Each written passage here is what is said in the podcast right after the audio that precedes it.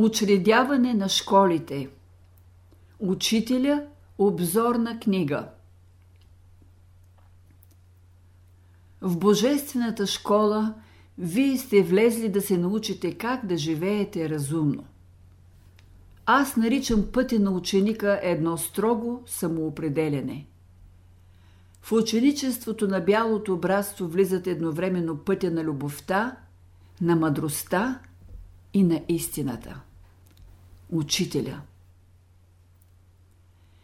Когато учителя откри школите, това беше нова епоха в нашия живот.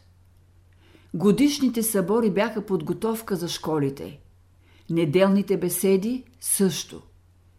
Най-първо учителя откри школата за младежите и първите ученици бяха поканени поименно. 1922 година. После отвори школата и за възрастни, в която влизаха и младежите. Окото Божие се отвори, за да види какво правят тези деца тук на земята, какво са постигнали, от какво се нуждаят, къде се спъват в пътя си и какво се бавят и губят в тези пътеки на живота. Учителя идва на земята скромно, незабелязано. И докато вниманието на света е отвлечено от големите събития политически, економически, социални и други, каквито винаги има, в това време учителя извършва мълчаливо своята благословена работа. Той намира своите ученици, призовава ги и започва над тях работата, която е и работа над цялото човечество. В тази малка среда, около този жив божествен център, се разрешават въпросите, които вълнуват човешките души за дадена епоха. Тук възникват всички проблеми и противоречия от външен и вътрешен характер. Тук се изпитват силите, способностите и възможностите на човешката душа. Тук се разрешават много задачи, лекуват се вековни недъзи, ликвидира се един стар живот. Животът на миналото, подготвят се условията за новия живот. Едно ново знание се прилага, подлага се на опит и резултатите най-щателно се проучват. Около учителя са представени като характери, като типове расите, племената и народите. Тук са представени всички недостатъци, от които страда човечеството, ала и всички добродетели, дарби и способности присъстват тук. Върху тях се работи грижливо, както градинарят работи върху своите плодни дървета и посеви. Учителя казва Добродетелите са унази естествена сила в човека, която може да го направи мощен. Те са великият капитал, около който започват да циркулират силите на живата природа. Ето защо под човек се разбира в сбор от всички добродетели – всички положителни и отрицателни сили имат свои представители около учителя. Тук се започва онази духовна алхимия, оная най-важна работа на човешкото естество – изправяне по грешките на миналото, преценяване на настоящите възможности и постижения и очертаване пътя на бъдещето. Както в една модерна химическа лаборатория се правят опити с всички елементи, проверяват се всички реакции, изследват се новите съединения, както резултатите са валидни за цялата Земя, така и тук. Затова нищо не се пренебрегва. Няма маловажни работи. И най-малките неща се вземат под внимание, всичко се взема предвид. Човекът и човешкото естество се подлагат в школата на всестранно изследване и опити. Изпитва се тялото, неговите качества, неговата устойчивост, издръжливост и отзивчивост. Изпитва се умът, неговата възприемчивост и възможности. изпитва се сърцето, неговата готовност за служене и жертва. Всичко се проверява и постоянно се подобрява. Човек си е откъснал от живата разумна природа и физически, и духовно. Една от първите задачи на школата е да се възстановят тези пътища, по които живите сили на природата идват и обновяват човека. Школата приготвя учениците за новите условия, при които животът ще се прояви. Малцина, даже и от тези, които участват в тази деликатна и отговорна работа, съзнават нейното значение и смисъл. Това, което се извършва в този малък кръг, предстои да се извърши в цялото човечество. Това, което може да се постигне тук, е възможно и постижимо за цялото човечество. Знанието, което се дава тук, се дава за човеците, братя по цялата земя. Работата в една духовна школа е работа върху човешката душа, върху човешкото сърце, върху човешкия ум, върху човешката воля. Задачата на Божествената школа е да приготви умовете и сърцата на хората да разбират и прилагат истината. Едно от качествата на Великата школа на живота, школата на бялото братство или така наречената Божествена школа, това е. Тя поставя всичко изучено на опит. В нея теорията и практиката вървят ръка за ръка – тя показва на ученика не само пътя към истината, но и начините за нейното приложение. Лекциите на общия и младежкия клас се различават. Първите имат предвид извървян път, дето са направени редица погрешки и отклонения, които трябва да се изправят. Създадени са вече известни навици, върху които трябва да се работи. Умът сърцето и тялото са достигнали своето развитие. Обстановката, при която се работи в общия клас, е по-друга. Лекциите на младежкия клас имат предвид едно начало. Умът, сърцето и тялото сега разгъват своите сили.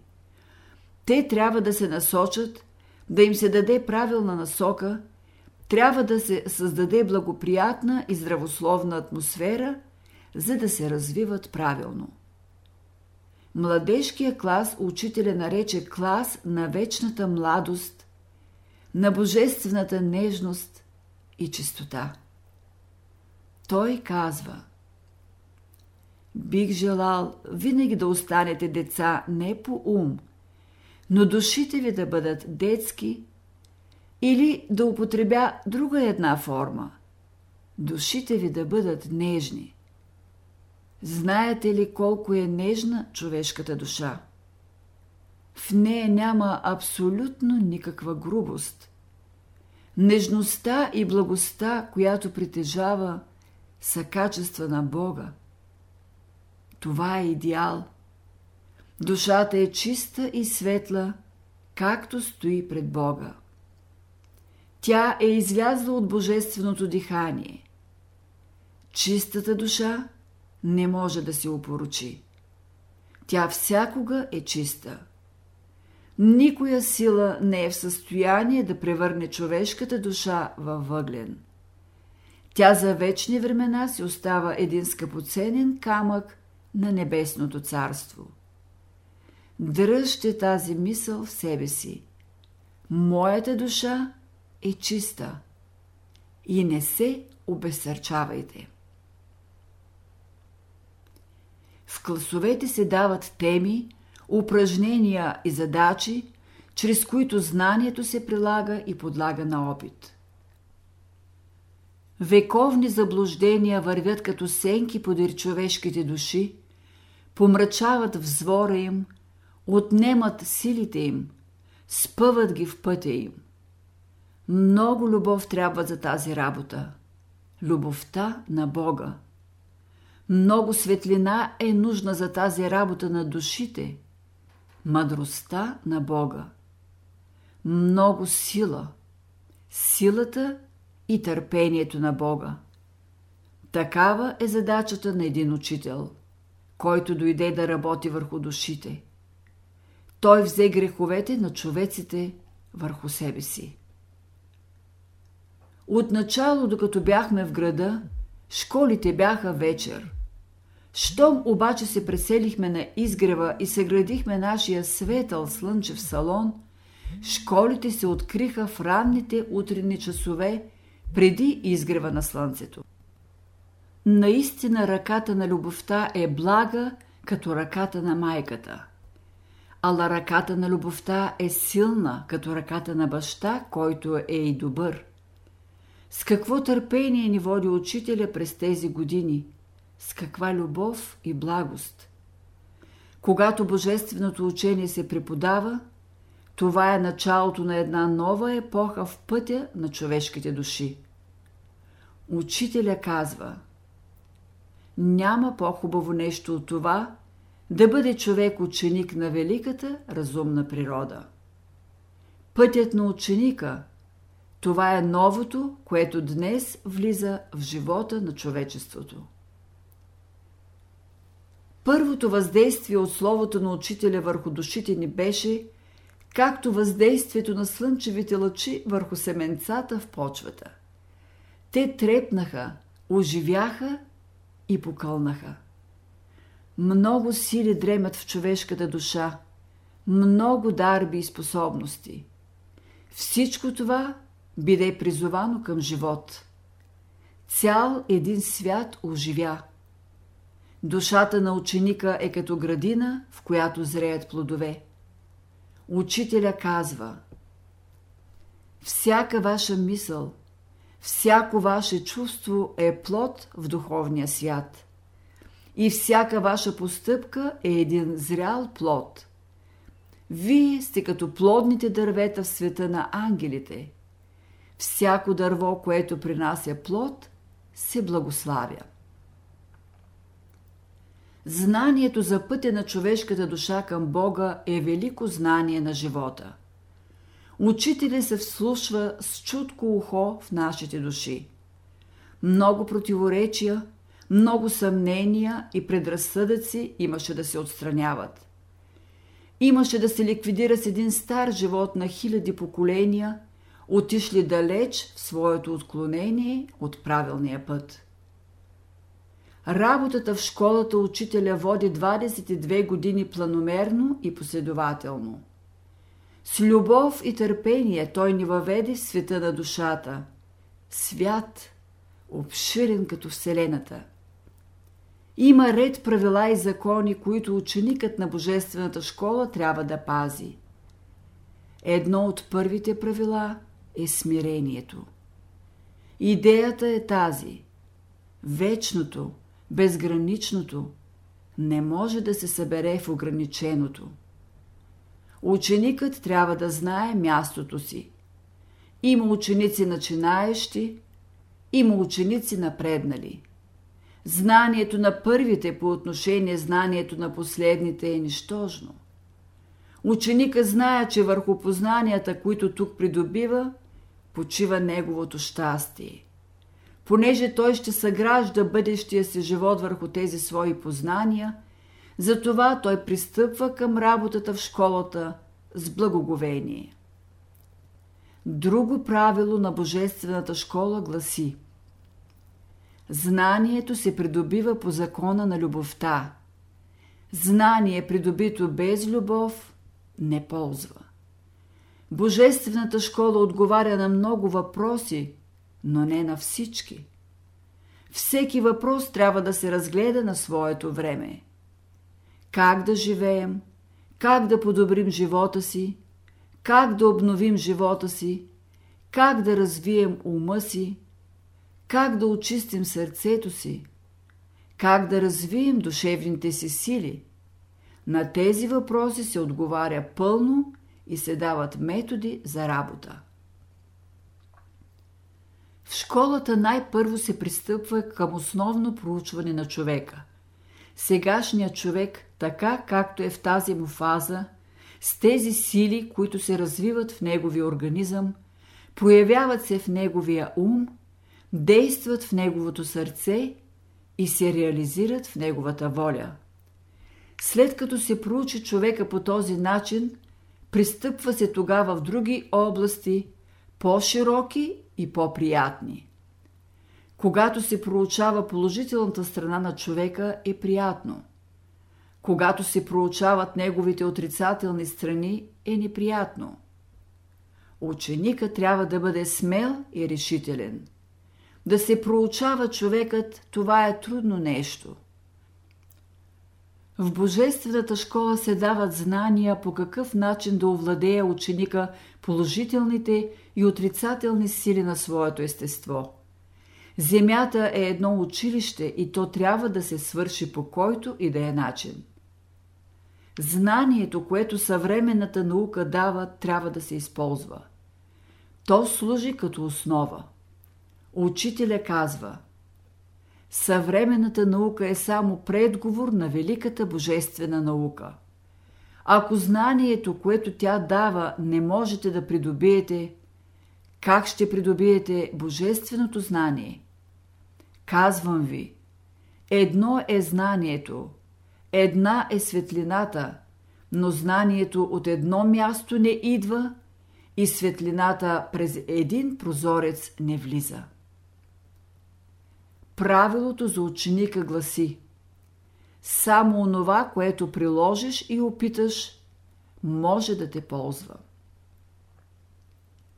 Една от първите задачи на ученика е да познае себе си, силите, които са му дадени на разположение, да ги овладее, да ги направлява, да ги регулира, да установи правилни отношения с живата природа, да се ползва от нейните сили, да установи връзките си с разумния невидим свят, който направлява живота. Понятията, с които ученика си служи, са живи. Те растат заедно с него, съпътстват го като добри приятели и му помагат. Учителя казва Пътя на ученика е като зазоряване.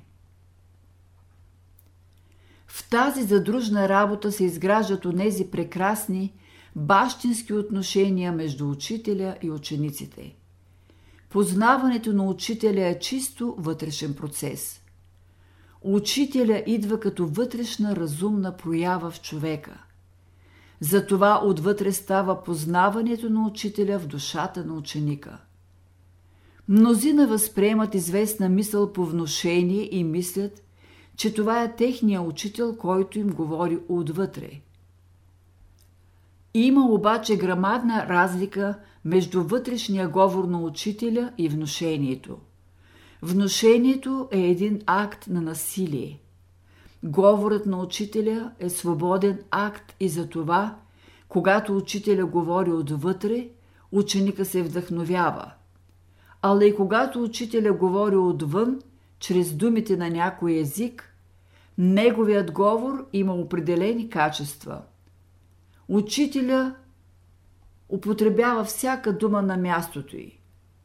Той знае защо е употребил една дума и какво въздействие ще произведат нейните трептения. Понятието учител е строго определено в живата природа. Учител е само онзи, у когото няма никакво насилие. Учител е само онзи, у когото няма никаква лъжа. Неговата възвишена разумност изключва лъжата. Учител е само онзи, у когото няма никакво зло. Неговата доброта изключва всяко зло. Света на любовта е красив и необятен. Учителя казва Велико нещо е да опита човек любовта в нейния развой и непрекъсната проява, като се почне от физическия свят, мине се през духовния и се стигне до божествения свят – Велико нещо е да се опита светлината във всичките форми, които тя създава. Велико нещо е да се опитат мирът и радостта. Това са области, които ученика трябва да премине да опита и проучи в своя път.